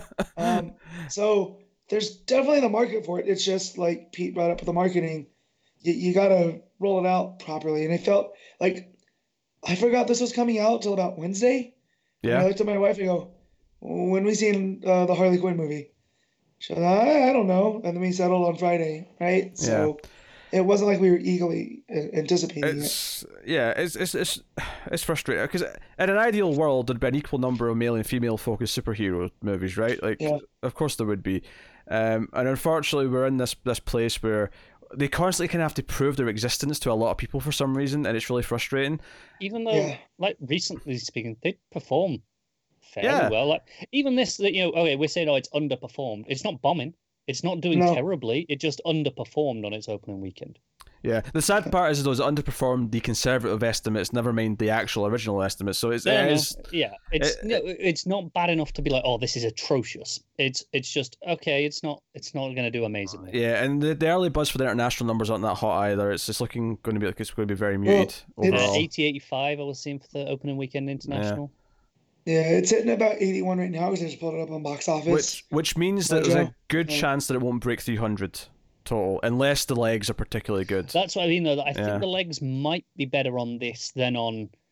Uh, I'm trying to think of, of a better example, nothing's good to mind. But, you know, the legs might... Uh, honestly, a pretty good example would be uh, um, Rise of Skywalker. Mm-hmm. In the sense that, obviously, that still did very well, but it had such a huge opening, right? Uh, and... It it, it underperformed like by the end, really. Right. Even though it, it still yeah, it crossed a billion, it still did stupidly well, but it underperformed in that context um, because word of mouth. Uh, I think um, it was it was a bit more mixed and divisive. Whereas this uh, Rotten Tomatoes, I think, is sitting around eighty. Audience was at like eighty-four or something like yeah, that. Uh, reviews have been positive. Twitter, like Pete mentioned earlier, you know, all he's seen on Twitter is positive buzz, and the only negative things you're really seeing are from that certain group of dicks. Uh, generally speaking, people are enjoying the movie, and that might Which, translate to likes. It's so frustrating for me because I don't really like the movie that much, but I kind of wanted to see it succeed just on the basis of shutting those idiots up because me too. I, I don't want them to win because it's not a, like everything they're taking from this. And the problem I have as well is the worry that the studio are going to take all the, the wrong lessons from it, right? You, you don't want them to take any of the lessons. And I think... I do feel that the R rating was forced. I, I don't think it, it was needed, and nothing in the movie really justifies it for me. Like, yeah, okay, we, we'd have to tone back a couple of the violent moments, which, don't get me wrong, I enjoy. I love a good bit of gore. I do. And the way that uh, Black Mask dies at the end made me laugh, because it was him just blowing apart from a grenade. Pete, she sleeve-bladed him off a pier with a bomb. Like, yeah. You know, that so... was fun. Yeah, um, and you know, and you know, my other Cassandra Cain complaints. Actually, I, I want to just sort of come back to her for just one statement. Aside from her characteristics being nothing like her actual character, I kind of hate that she's just a MacGuffin in this because she literally is just a MacGuffin uh, for the for the plot. Uh, I was kind of hoping she'd have the diamond with her the whole time and only said she swallowed it, right? Yeah, like, I mean at, that's the funny thing. Point she'd pull you... it out and go. Oh, here it is. You could argue yeah. that the diamond's the MacGuffin and she's just the carrier, but she literally eats it, so she she becomes the right. MacGuffin. She literally yeah. becomes right. the MacGuffin. I think it helps, though, that it, as as MacGuffin characters go, she's likable enough. Um, I think she plays off of Harley quite well. Yeah. Mm, yeah, sure. I like I, I like the scene where they're in Harley's apartment, and you know, and, and she's impressed by it, and Harley, you know, is like, I know it's not much, and, you know, and. There's there's there's uh there's chemistry well, they, between them. Yeah, they uh they go and set up too. Like she's in foster care, and she's an orphan, which I thought I'm like, oh, okay, so they're kind of doing the kiss. Maybe we'll find something out later, mm. and we never do, we, we right? Like, but yeah, I wonder. So, So there's only one small reference to Suicide Squad outside of just the general, you know, she was with the Joker before, right. and it's the, the, the Captain Boomerang like wanted poster yeah, in the cu- precinct, right? That that was chuckle worthy. Uh, I and I, I sort of made me go like, hmm, I wonder if the reason why they were allowed to do that when they're not referencing anything else is just because he's like the one of the few cast members who's actually coming back for the next Suicide Squad movie. Yeah, yeah. uh, yeah. That's probably the case. That's probably the yeah. case. Uh, so yeah, so the whole plot. I mean, we didn't really mention it. So basically, they're after this diamond, the Bartonelli diamond, because it has like coding in it that will lead to their fortune, and uh, their, their account number and sort code. Uh, basically. Yeah, movie nonsense. Uh, but uh, they defined it. But Cassandra Cain's a pickpocket in this movie. She's a little pickpocket yeah. menace, and she ends up with it. Uh, Black Canary kind of knows her because she lives in the same building as her. Um, and she's also been kind of forced into being the new driver for Black Mask. Uh, Harley gets wrapped up in this because now that it, word is out she's not with the Joker, everyone wants to kill her for how much of a pain she's been uh, because now the Joker won't retaliate for her. There's, there's no protection on her now. Yeah. Yeah. And that's kind of what the movie's arc is kind of getting at, is that she... It's about her becoming independent and not needing to rely on someone. Uh, and that part's fine. I, I think... Mm-hmm. I, I think we're... I, I, actually, I want to I want to just... correct just slightly is sure. I don't think it's that she doesn't have to rely on anyone, it's that she's not relying on someone without her own agency, because she learns to rely on on Cassandra, like for example, like you know, there is a point where she's going to turn her in, But then by the end of the movie, it's like, do you know what? That that, that was the wrong thing to do. She's learned. Sure. Um, right. um, and I just think it's a bit more heart for me for for like her wanting to save Cassandra at the end to really sort of work and pay off. Because I, I felt like the whole standoff where, you know, Roman's got Cassandra by the, you know, by the throat, you know, with a knife, and uh, she's like, you know, trying to talk him down. Um, and then he just, you know, dies like within, you know, twenty seconds. Like, I, I was expecting when they got, because there's a little car chase before that, I was expecting when they stopped that car chase, okay, we're going to have one big final sort of section here where, you know, about getting to him and blah, blah. And it ended up just being this little standoff in the pier that ended very quickly. And mm. I mean, the actual death itself made me laugh, but I just, it, it almost feels like the movie's just tiptoeing in the drama that I wanted to explore. It's not interested in actually really going full hog with it. Um, and that's, that, that's, you know, frustrating for me because, like, I think Harley has a lot of potential as a character to really explore, like, her wanting to be independent, her what you know w- wanting to go through these changes and all these things. But uh, the movie almost wants to be too lighthearted to really give it the, the meat that I want it to do. Yeah, it, it doesn't dive into it. I think there's a few moments that give me enough to just connect, you know, with the characters. There's a so when you know she kind of gets betrayed by the the guy who runs the the store below where she lives, yeah. and you know she thought she was like, oh no, he he wouldn't sell her out. And then she obviously is like, right, oh, well, if he sold me out, then there's, there's, you know, there is no faith in anyone anymore. So she goes to sell out uh, Cassandra, and you have that moment, you know, in the phone box with, you know, the, the focus shifting shot, um, and you know, and you know, I think that moment plays because she's even in that moment feeling guilty about it, but it's like, well, everyone else is doing it to me, um, and then you know she has to overcome that by the end. So that that works there for me. But like I say, it, it definitely could go into it more. Yeah, I I think for me it, it really should have, but. And, I, and people are going to say, yeah, but that means it's not as lighthearted and funny. Like, I mean, it can still be, like, you know, I, I think... Do, do I would just compare this movie to, bizarrely? I would compare, compare this movie to Kick-Ass. Uh, and the Kick-Ass has this, you know, sort of... The, the sense of humour and the tone, right? I feel like it's kind of going for something kind of similar. Um, but, you know, Kick-Ass also has great action sequences, and I think that, that keeps them throughout the whole movie. And amusingly, it even has a badass girl who's, you know, like eleven, who can take out an entire room of bad guys. Uh, that's more coincidental, but it just amuses me that, that I'm comparing them, that, that, that has that. Um, but in the sense that Kick-Ass has a lot of heart, and by the end of that story, I was really invested in like Hit Girl getting her revenge and, like, you know, beating the bad guy. Like, it made me really want to see them win. And at the end of this movie, I didn't really care if the Birds of Prey won. I was just kind of like, eh, whatever. It's the end. It's, you know, we're in the action scene now at the end. Um, it's just doing its thing. I never felt that invested by it. Uh, so, you know, and maybe part of that, maybe part of that's just personal, but I, I, I do think, I, I, you know, if I was comparing those two movies, I think Kick-Ass is a much better crafted film.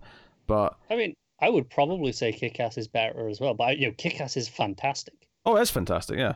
So I mean, I can, I still really like this movie. I, I think, you know, I say, oh, I think it's a great movie. Don't um, get me wrong. This is better. Kick-Ass is better still. This is better than Kick-Ass too. I'll give you that. Like, I'm not.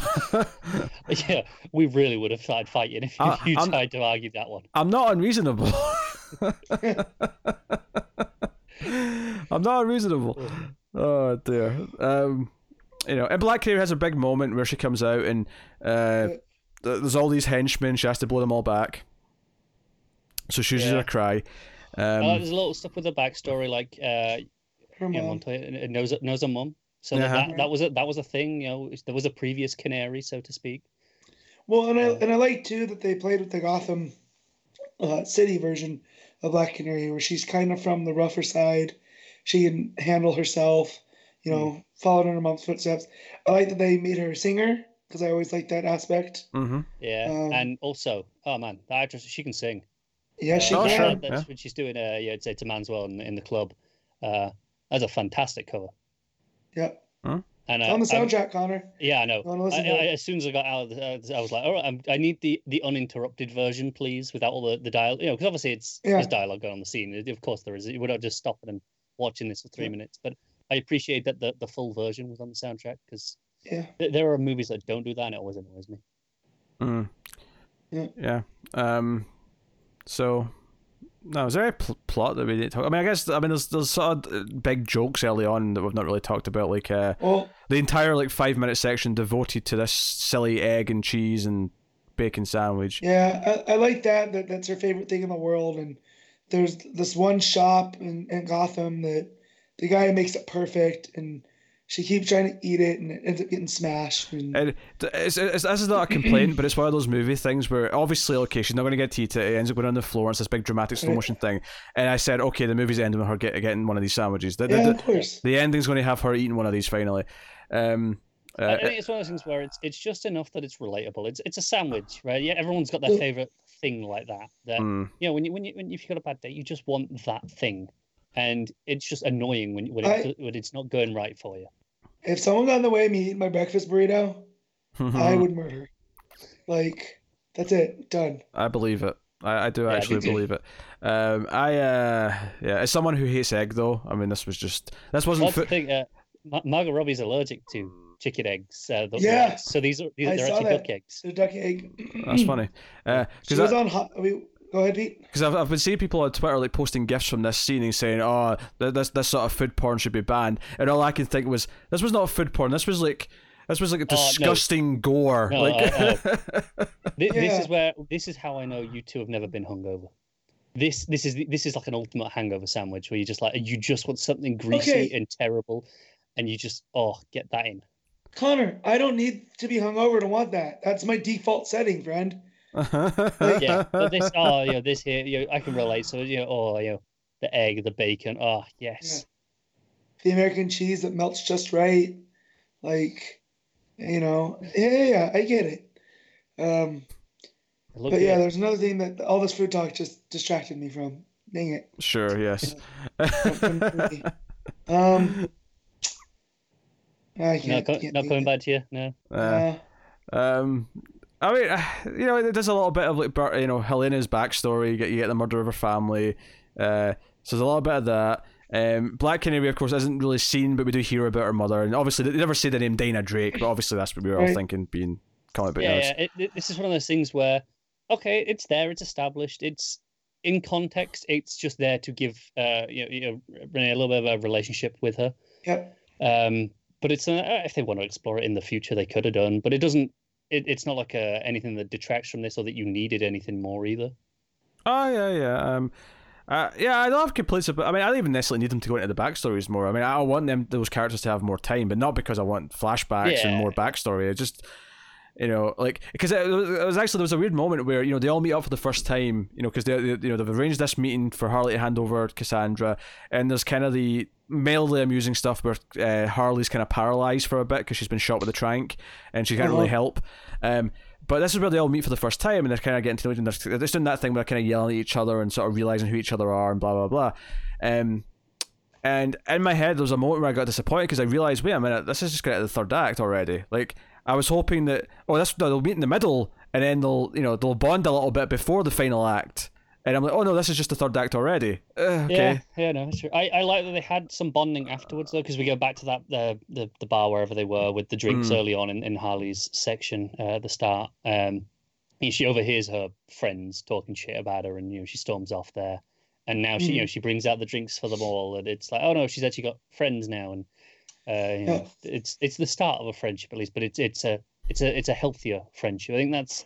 That's what I was getting at before, where I say, you know, it's it's not Harley doing this on her own. It's about her having healthy relationships with yep. other people. And healthy is the key word there, because her relationship with Joker and yep. all that was. And oh, obviously, yeah. those, even those friends, though, like you know, it, it, right. they were just there because oh, because she's Harley Quinn, right? Because well, she's, right. she's friends with villains and supervillains. right, of course, yeah. Well. But, So that's what I wanted to bring up was the, the animated portion where we get, you know, oh yeah, the intro relationship with the Joker, which I really enjoyed. And Joe was funny. I actually thought while that was playing that they were actually just kind of putting Suicide Squad out of continuity. I thought, oh, this is they're just doing a different version of it here. Yeah. Fine. Yeah, but then they do kind of mention, oh, and then I spent some time working for, yeah, I got arrested. No, yeah. I, I spent some time with a bomb. Bombs on my neck. Yeah, yeah, yeah. Uh, so yeah, they do kind of loosely reference it, but.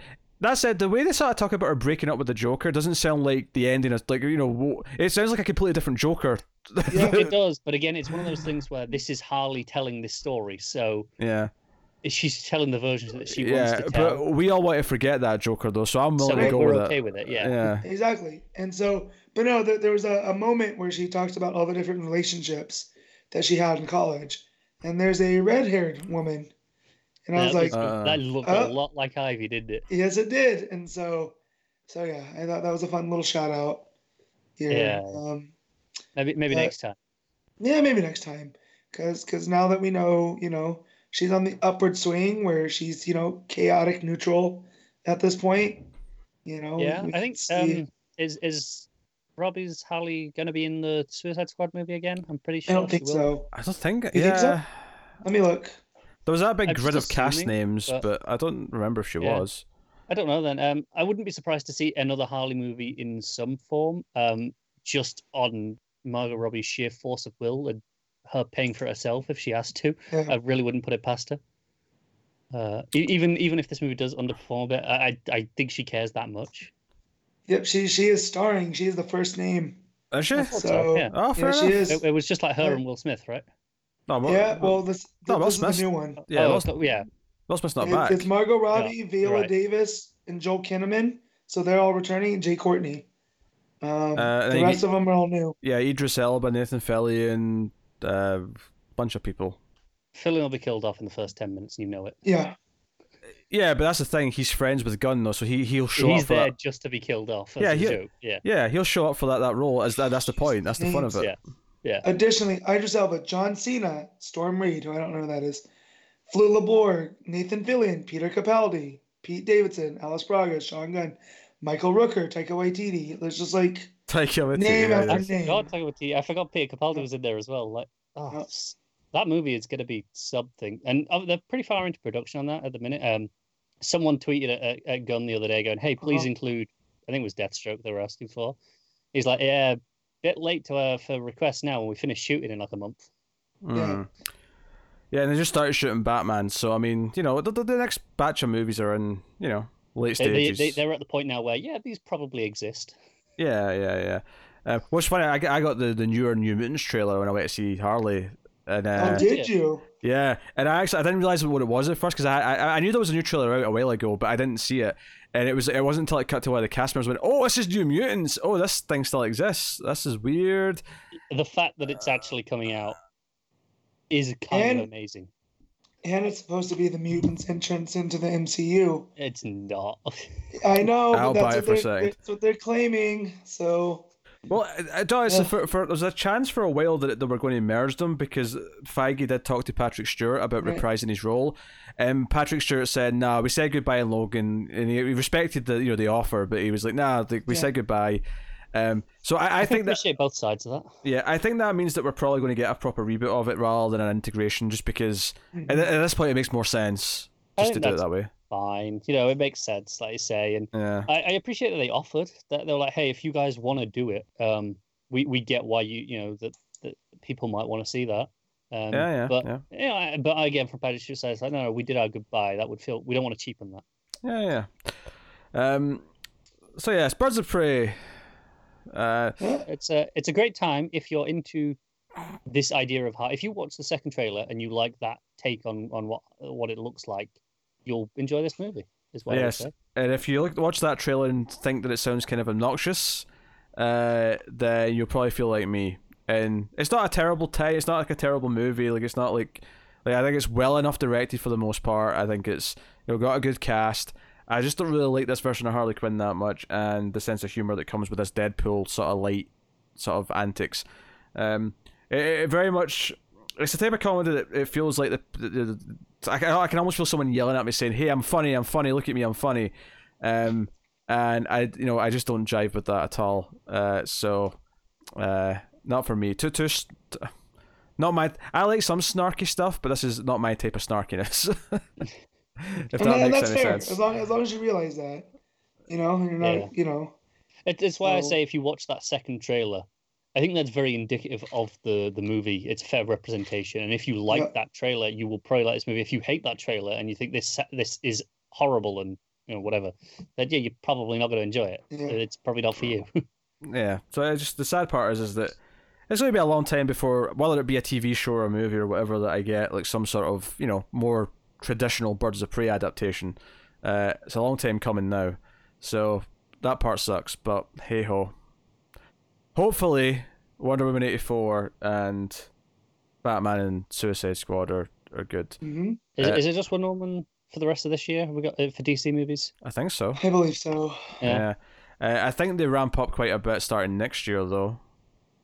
Yeah, that sounds right. Because it'll be, I imagine it'll be Suicide Squad earlier than Batman late in the year, since Batman's only just and started we, shooting. When do we do Black Adam? Uh, Black Adam's like the end of next year, later. And then Shazam's meant to be early twenty twenty-two. Shazam yeah. two, Flash, and Aquaman two are all slated for yeah. Well, Aquaman twenty twenty-two might happen, but Flash won't happen. Yeah, Flash, Flash, I'm, I'm, I'm dubious on that one. Aquaman probably will, just on the sheer amount of money it made, rather than any other reason. Well, I, f- I feel like the sequels to ones that have already come out are more likely, just because they exist. Yeah. yeah. Oh, oh, I mean, I, I'm not saying Birds of Prey is likely. I'm saying the ones that have been announced to exist are likely yeah. to exist. To be fair, they never announced a, a Birds of Prey, you know, proper movie after this yet. I think they were waiting oh, no. and seeing the reception and for this, and then deciding whether or not to go forward with that. Yeah. So, which, I mean, I can't. That's probably the way it should be done, right? Yeah. Uh, you know, hey, you know, it, I called this a backdoor pilot earlier on, and I think that's that's pretty fair. Is we'll put this out there, see what the response is. If it's positive, then we'll go ahead and make that movie, rather than just going, we know what people want, let's just make this, and usually they don't. Yeah, I guess I just want an actual yeah. pilot and not a backdoor pilot. Yeah, that's all I can get. I I I, uh, I love this Huntress and uh, I, this Black Canary. I so, just yeah. I feel like this. T- I'll take what I get, can get attitude. Should, should it feels antiquated, because we said goodbye to that. Like that's how, that's how we had to operate for a long time, because there was a long time when almost every comic book thing had to be under the I'll just have to take what we can get because we're never going to get anything perfect. Okay, but I'm I'm not taking what I can get in terms of uh, I'm not getting the characters there. Is it a Birds of Prey team at, in this movie? No, not really. It's a Harley Quinn movie, but I can, but I've, I'm okay with that because I like this Harley Quinn movie. Uh, am I, would I want to see this team back for a Birds of Prey movie and maybe add in Oracle as you do it? Yeah, one hundred percent. Because the one thing now, I... now that, let's be honest, the, the Joss Whedon Batgirl thing has fallen through. Right. Um, yeah. But Oracle is maybe back on the table for the Birds I, I guess the one the one thing I'll say, I'll say positive about uh, Deadpool two compared to this is that all the characters that it adds in in Deadpool two do feel like they belong in relation to Deadpool, in, in, in the sense that, because I always feel like Harley Quinn doesn't really belong with the Birds of Prey. Like they don't really they aren't really that connected and never really have been in the comics. Whereas, you know, Cable and that do feel connected to Deadpool, and it feels like, okay, yes, it makes sense for them to interact with him. And even though there might be a more serious version of, say, the X-Force that's worth doing, and all people love the good X-Force comics, it at least Deadpool is associated with them, so there's like a, a correlation there that makes sense. You know? Sure. Yeah, fine. Okay, I thought that was a fine just, point, but... No, it, it was. I'm not... I can't argue it. it, it like, it's, it's, it's, it's just hard to argue in the sense of, like, well, I mean, so what if they're not connected before this? This this can be the starting that connection. You know, uh, Oracle and Black Canary weren't connected until they started doing, hey, let's try this okay, out. Okay, I'll put it th- I'll put it this way. People who like the, uh, Deadpool are more likely to also like the, the X-Force characters in Cable and vice versa, right? Okay. Whereas I like Birds of Prey. I don't really like this Har- this type of Harley Quinn. I'm so, not sure if that, I mean... So for me, it's alienating, is what I'm saying. Like, you can sit there and say, oh, well, it's fine because I don't care, but... No, like... no, I get what you're saying. I, I, I don't think... Deadpool is, is as inherently different from Cable as Harley Quinn is from from Black Canary, for me. You, you, you, there's the... Oh, you know, they're, they're, they're both mutants and they're in that, that world, sure. But they're very different types of character. And I feel that the same kind of goes here with... Yeah, but isn't, isn't, isn't, reason, isn't Cable... The whole so... reason why they were thrown together... in the comic, Cable and Deadpool, was because it was the reason in Deadpool two, right? The comic just predates it, that it's the straight man, funny man shtick. Yeah, well, wasn't Cable know? always associated with X-Force, though? Is that not like a, a thing? Well, Cable came in with the time-traveling apocalypse stuff. Yeah. So Cable didn't, I don't think, came to X-Force till later. Okay, okay. I, I just meant in the sense that uh, for the movie-going audience, the people who saw Deadpool one and went, oh, I want more of this, I don't think Cable is inherently the choice of, oh, you know, he'll appeal to them necessarily. I think it worked in that movie because I, they they wrote it well. I, I mean, maybe, maybe that's just because I can't remember. I've not read a whole lot of, uh, I've not read any specific Cable or Deadpool stuff for a start, uh, or really any X-Force. But just my my just look, just seeing comic book covers and stuff, they all feel kind of like closely associated. Um, well, they do these days, yeah, because because it's years and years of them having you know having done stuff together now, um, but. There's no reason why we can't have years and years of Harley with Birds oh, of Prey. Please, oh, God, no, please, no. No, no, no, no, I don't want it. theoretically, I'm not saying they should. I'm saying there's no reason why they can't. Like this, you know, like, like I, I said, you know, I want an actual Birds of Prey comic that I want to read. Thank you very much. No, no, again, like I said, until the nineties, there was no connection between, you know, Black Canary and Oracle. There was no Birds of Prey, and they went, hey, let's try this and let's make it a thing, and then they did. And this could have theoretically, oh, well, hey, let's.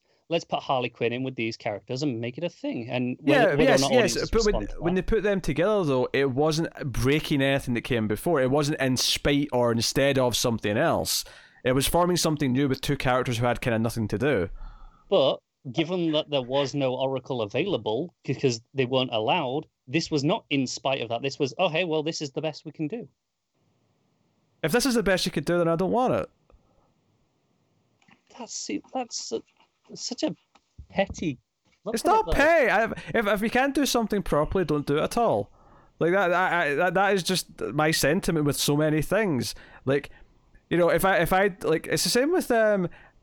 Let's say I don't like a knockoff version of a drink.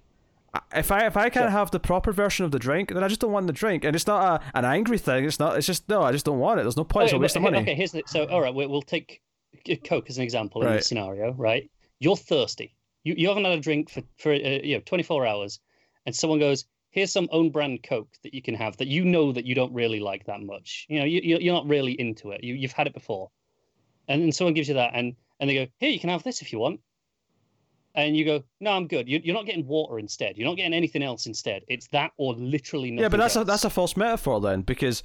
Because the uh, like this is not a content. What I'm saying is, is that I would rather have something else that's completely different, that is true to what it is, than have something that's not the true version of what it is, right? Even though it's completely different. So, in in this this analogy, yes, other things do exist. Water exists. I can have water that's actually just water, and it, it's, it fulfills okay, me. Okay, but in, in this context, the other option would have been just Harley Quinn. That that was the context. They were like, "Hey, we'll do a Harley Quinn movie," and she went, "No, we'll do the, the with, we'll bring in the other characters. We'll do we'll try this instead." Well, no, just do the Harley Quinn movie because then I can just happily ignore it because I know I don't like it, and I, I will I'll hardly comment on it, and I don't have to be annoyed by anything because it's a Harley Quinn movie. It'll please Harley Quinn fans, and I can just go about my merry way. Fair enough. You know, I, I just like, um, yes, I, I I like. Hey, Matt, let me ask you a question. Yeah. Would you rather have Man of Steel or no Superman huh? movie? If that's the two options, right? In the last five years, would you rather not have a Superman movie than Man of Steel? Maybe Batman v Superman's a better one to bring up because it's worse. But yeah, I would say if, if I know that I'm getting Batman v Superman and not Man of Steel two, then I for sure would rather not have anything. I think, but Man of Steel yeah, is just going to stand by itself. But if it's just going to stand by itself and this is a not so good Superman movie, but pretty decent alien invasion movie, that's fine. Yeah, which but the fact that I know that it leads to Batman v Superman, which is easily twenty times worse. I yeah, kinda... sure. In in the context of what follows it, I think I, I'm with Matt on that. But in, in this context, yeah. I think Man of Steel is probably the, the more accurate comparison rather than the B V S, because I think you would agree, even though you don't like a lot of things in this movie, this is better than is a better made movie than than B V S. Oh, it is. No, uh, that's not so, hard. No, it's no. not hard, which which is why I think this is more applicable to uh, Man of Steel in that context, where it's not a badly made movie. It's the, it's the problem. The super- problem is this is a purely personal thing, and you keep trying to like point out the flaws. I'm not saying they should or shouldn't do something. I'm saying for me, I would rather not have this at all than have something that is like half-assed in terms of it being faithful to what it is. And I don't mean like, you know, being faithful to a specific story or being faithful to to whatever. Just being faithful to what the concept is entirely. Um, you know, for for example, I would rather not have a new Halloween movie than have Halloween twenty eighteen. I did not like that movie. Um, I mean, hell, with a lot of these movie franchises, I, I actively don't want any more of them because I feel right. like, you know, but that's a different I, I, I, I, get, I get where you're going with that. I think my only response at that point is just, uh, just don't watch it in next time. I, I, I know that sounds weird, but like, okay, no, you don't want any more of these movies. You don't want this. And that's fine. I get it. I, I get you, you. You're not into it. You don't want it. But I wanted this movie. I like this movie. Lots of other people wanted this movie and like this movie. So why not let us have this movie? Um, because in this exact case, what I said earlier is that it means an actual Birds of Prey adaptation is now less likely to happen for a longer time. It's actively gating away some things because now there's this perception because it's been used. It's the same reason why we haven't a Green Lantern movie since twenty eleven, because oh, there has to be a time now we have to let it pass so that it's, you know, enough time has passed that we're allowed to try again. Yeah, we are getting a Green Lantern T V show. Yeah, but it's already been nine years since that last movie. Yeah, it'll be another year at least before that T V show, maybe more. So it's a decade. It took a decade. That movie delayed a, a potential good Green Lantern story on screen for a decade. Mm-hmm.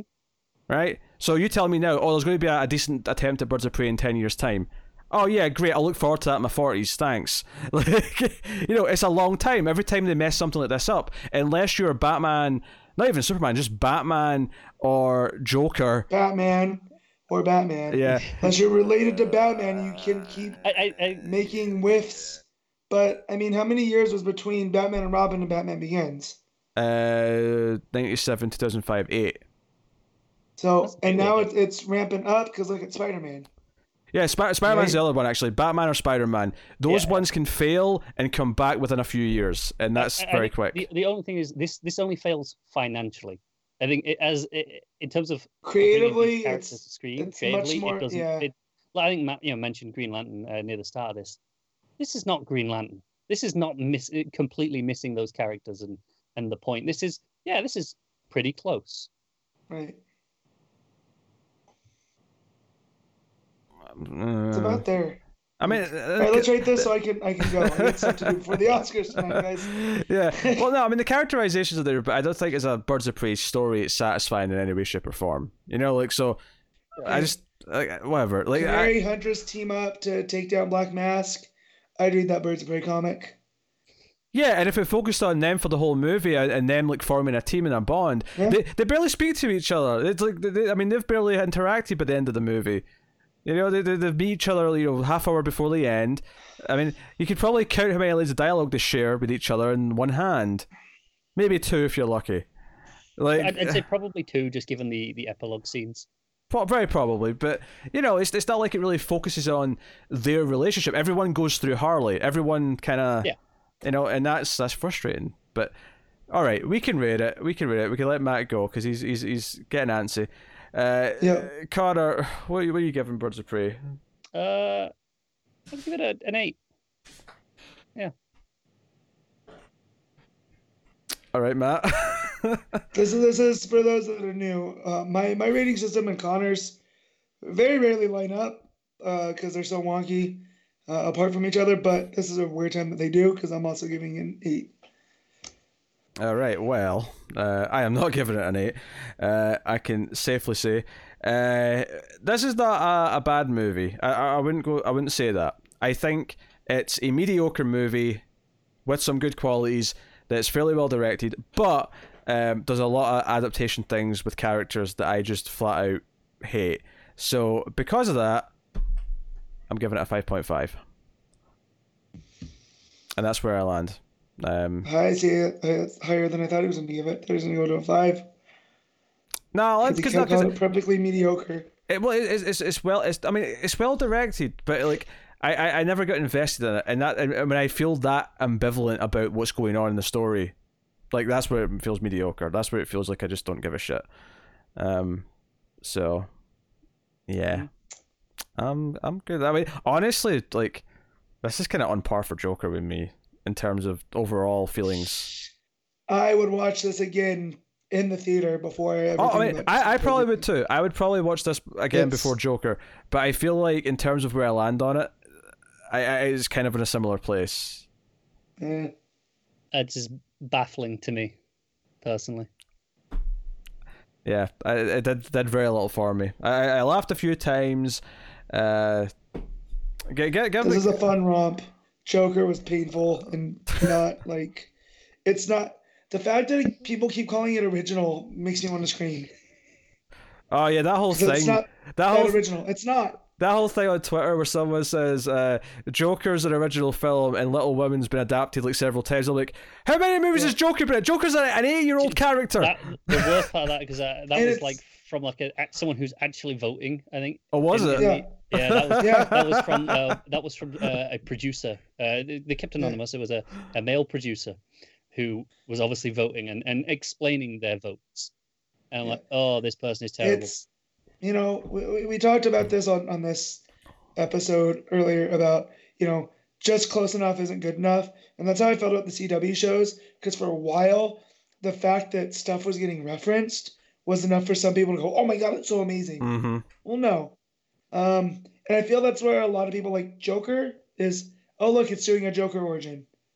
All right, well, how about you don't rip off Martin Scorsese? And then get back to me. Make it make it truly original. You know, do a do a, a movie where you get three, it's multiple choice, right? Three mm. different Joker origins, you pick which one. Now, you know, nominate that one. J- but this, yeah. So. J- Do you know how I would sum up my feelings on this, actually, just to sort of give it a sort of final, you know, punctuation mark, is uh, it's kind of like, this movie actually does a lot of things right that I'm sick of superhero movies getting wrong, in terms of not being too big, and in terms of not focusing on, over over focusing on origin stories and all that stuff. I just don't think it's that good a movie, like, at a base level, so it, it leaves me in this really mixed, weird place. And then you add in all the stuff that I don't like about the adaptation side of things, about Cassandra and so on, um... and you get where I am at, I'm at. So, uh, but these two love it, and everyone everyone else on Twitter seems to love it, and it's fun. And we all know yeah. Pete hates fun. Right? You're really uh, not helping your reputation with that. You know, I gave Kick-Ass an example. Kick-Ass is an example to me that is just a pure fun action hero movie, and it has heart, and it has all the things I want from a movie like that. Um. He hates fun. We got it. Yeah. I love fun. Cool. I love Bubba Hotep. How dare you say I don't like fun? Yeah. Oh, there it goes. Bubba Hotep's amazing. All right. Uh... Anyways, Kick-Ass is overrated. That's just me. So.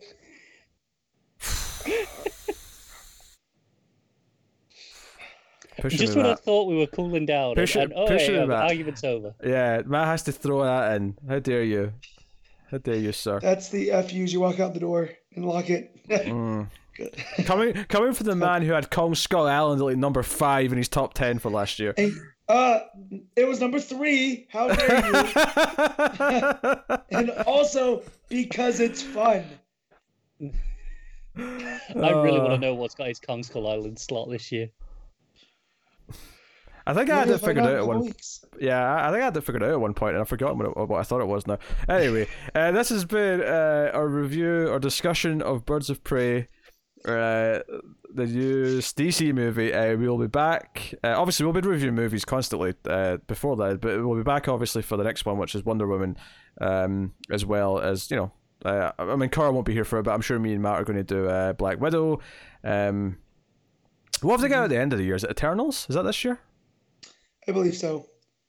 Uh, who knows I'm, I'm just there. I'm just there for Jack Kumail, really. Yeah, I mean, we'll see how that is, but uh, so that is uh, that's been our review. So uh, let us know what you think in the comments below. Like, subscribe, all that stuff. Get me on the uh, get us on the Twitters at mailed underscore fuzz for channel updates. If you want to support the show, we mentioned earlier on patreon dot com slash mailfuzztv. If you want to do it financially, you can also support us by rating the podcast five stars on Apple Podcasts. Give us a little review. More people will find us that way. And of course, uh, you can check out all the content we have. I mentioned the other movie podcast earlier. Uh, Screams After Midnight for horror movies. The Atomic Cinema Experiment for sci-fi movies. Uh, obviously, one twenty-one's where you get all your kind of other movies that are not in those two categories. Uh, so. Thank you very much once again for watching or listening. We always appreciate it. Keep watching movies, guys. And if you can get it, it's always nice to have diplomatic immunity.